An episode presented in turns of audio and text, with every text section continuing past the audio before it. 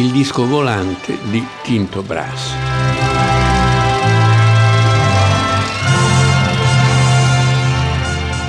Nel febbraio del 1960 il sottoscritto si trovava in qualità di brigadiere dei carabinieri nel comune di Carpenedo Veneto, un paese di circa 2000 abitanti, dedito per lo più all'agricoltura.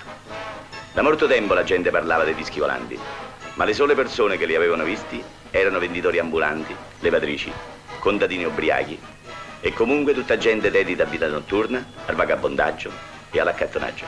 Che cos'è il disco volante? Il disco volante racconta a più voci il fatto che un disco volante è atterrato in un posto, in un paesino veneto qualsiasi, con quei nomi doppi e facilmente dimenticabili, e in questo paesino eh, diverse persone vedono nella notte sbarcare questo disco volante.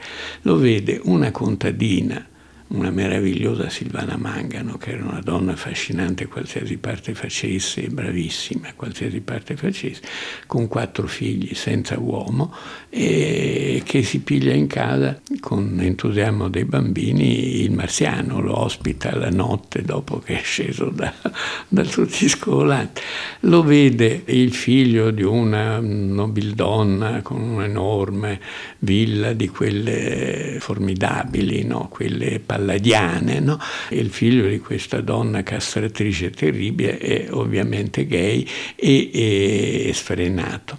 E lo vede una Uh, signora borghese, eh, Eleonora Rossidago, un'attrice già allora molto sul declino, la sua parte è abbastanza piccola e secondaria e non era una grande attrice, anche se era stata una bellissima, una bellissima donna la quale è una specie di ninfomane che salta addosso anche al marziano. Lo vede un eh, prete briacone che beve come un matto, interpretato da sordi. Eccolo qui, Don Giuseppe.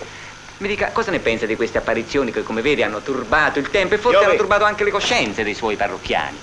Anche Sua Eminenza il Vescovo dice sempre non credere, Don Giuseppe, i marziani non esistono, non aver paura.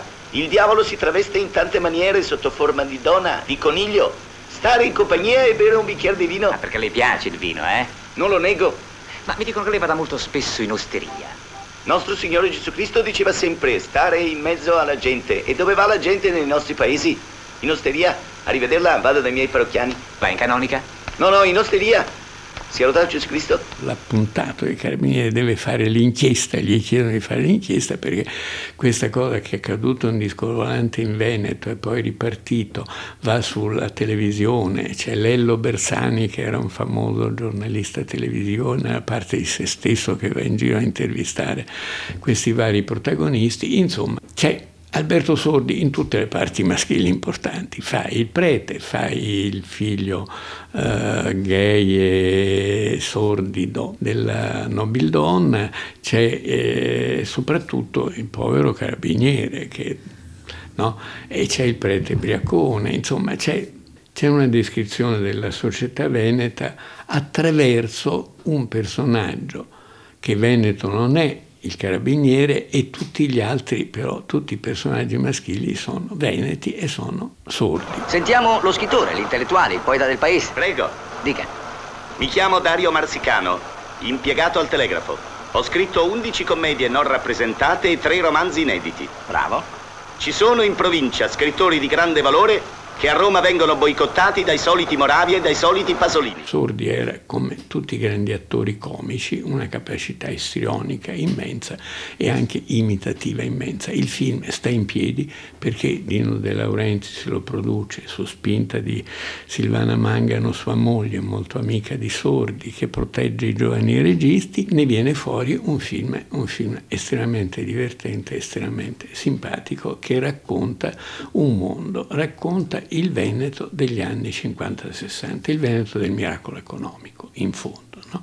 La piccola meschinità, le osterie dei poveri, le case dei ricchi, i nobili, insomma il disco volante non è un film in mezzo, è un film divertente, vario, simpatico, che si vede perché si ammira sordi soprattutto. Vanda, lasciaci sole che devo parlare con questa contadina.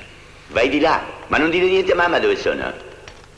È una pettegola, non può tenere la bocca chiusa. Quella Wanda è la mia migliore amica. Siedi, cara, mettiti a sedere. Siedi, siedi, Wow. non aver paura. Tu dimmi un po'. Ma perché lo vuoi portare a mamma quel marziano? Mi hanno detto che li compra. E quanto credi che li paghi? E beh, senta, signor Conte, mi deve dare una barca dei milioni. Beh, con mia madre sei cascata male. Si approfitta dell'ignoranza. Sono i contadini che li riportano. E questa vigliacca non me li ha fatti neanche vedere. E cosa che ne fa? Li strozza e li butta nel pozzo. Oh, Poiré. Tutti così finiscono i marziani. Poirete. Ma perché li strossa? Ma non lo so, teme forse che vengano per sobillare i contadini contro di lei. Teme forse che venga una rivoluzione, faceva così anche durante la Resistenza. Ti ricordi che cosa faceva dei partigiani?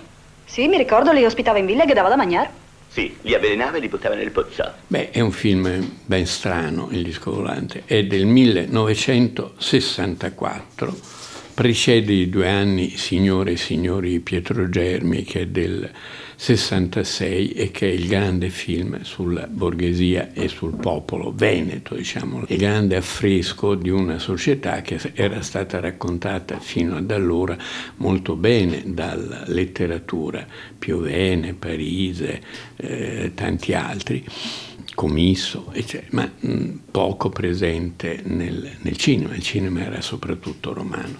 La cosa curiosa del disco volante è 1964 che lo scrive un veneto, veneziano, veneziano puro sangue.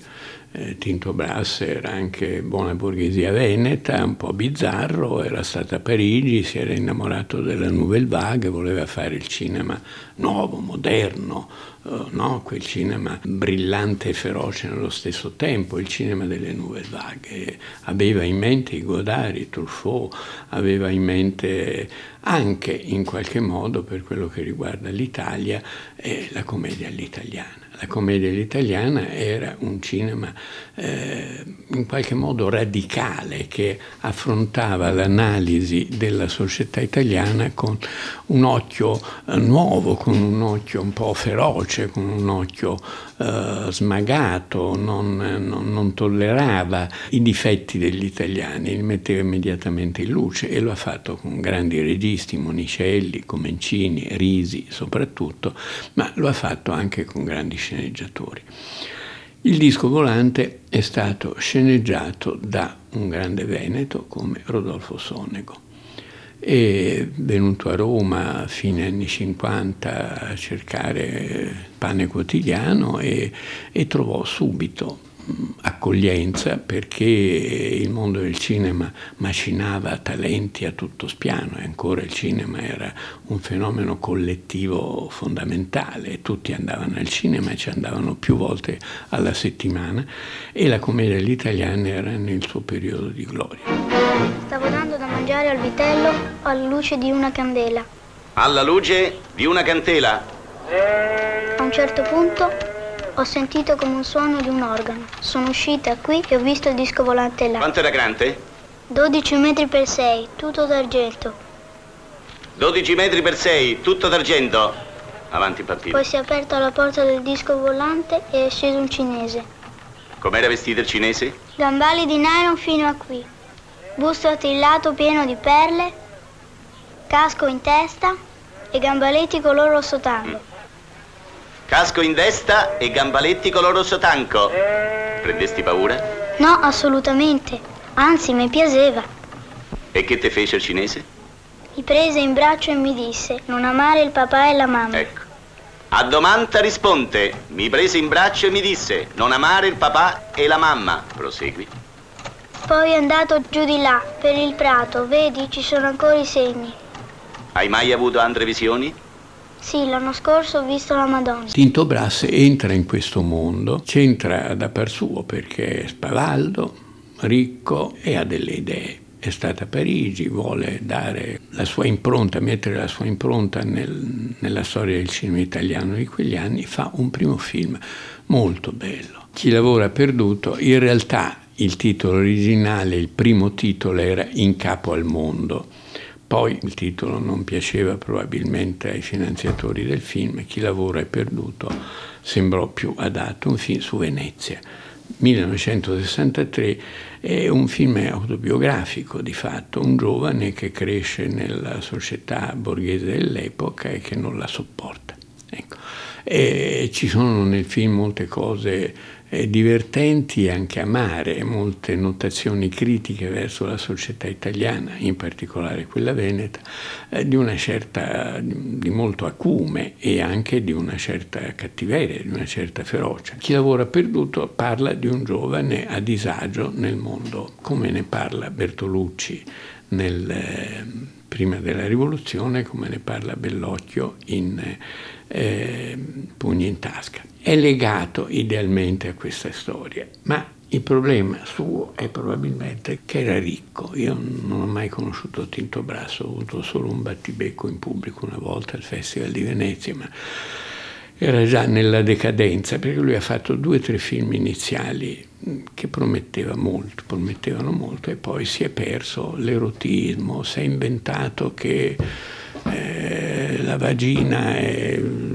punto cardine della storia del mondo, diventava una parodia di un Harry Miller nostrano, diciamo, che pensava solo al sesso e ha fatto dei film piuttosto brutti, sempre più brutti, sempre più mh, zozzetti, mescolando sesso e nazismo, sesso e insomma sadismo, insomma si è perso molto presto ed è stato un peccato perché veramente aveva un notevole, un notevole talento.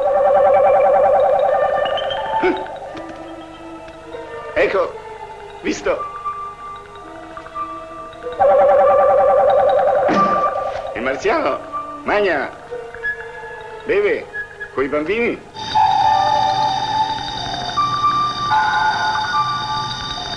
Nel corso del film che usa molto intelligentemente dei flashback, dei ritorni indietro, quello che eh, impressiona è che alla fine quelli che hanno visto i rischi violanti finiscono tutti in manicomio, i visionari, gli insoddisfatti, quelli che esprimono di fatto in questo sogno del disco volante di qualcuno che arriva da lontano a liberarci, che ci aiuta no, a scoprire noi stessi, a diventare bravi e unici.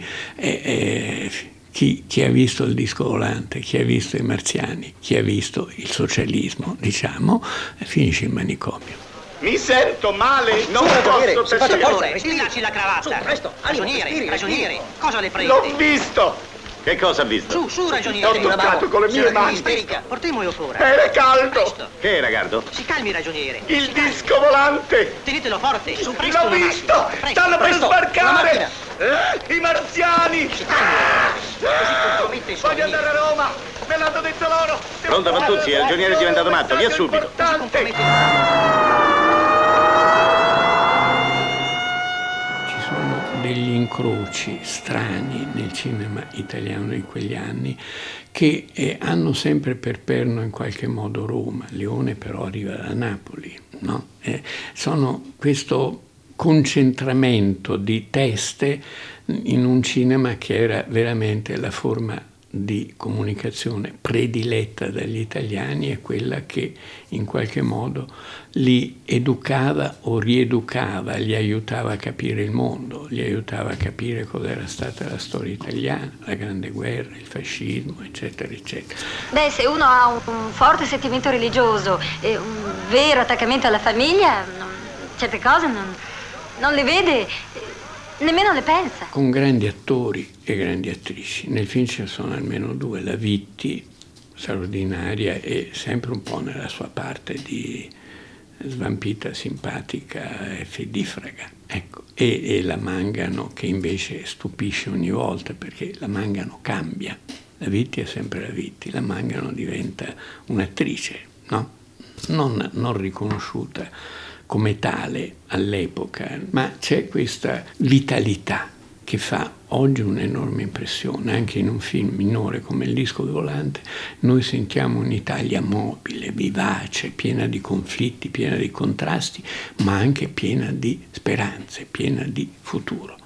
Futuro che poi c'è stato fino agli anni 70 e poi è scomparso. A chiusura di accurate indagini, risulta che i tre marziani di cui si vocifera sono frutto di fantasie malate, dovute ad alcolismo, insoddisfazione sessuale, esaltazione politica e soprattutto dal desiderio di farsi notare, di esibirsi in pubblico e parlare alla tv.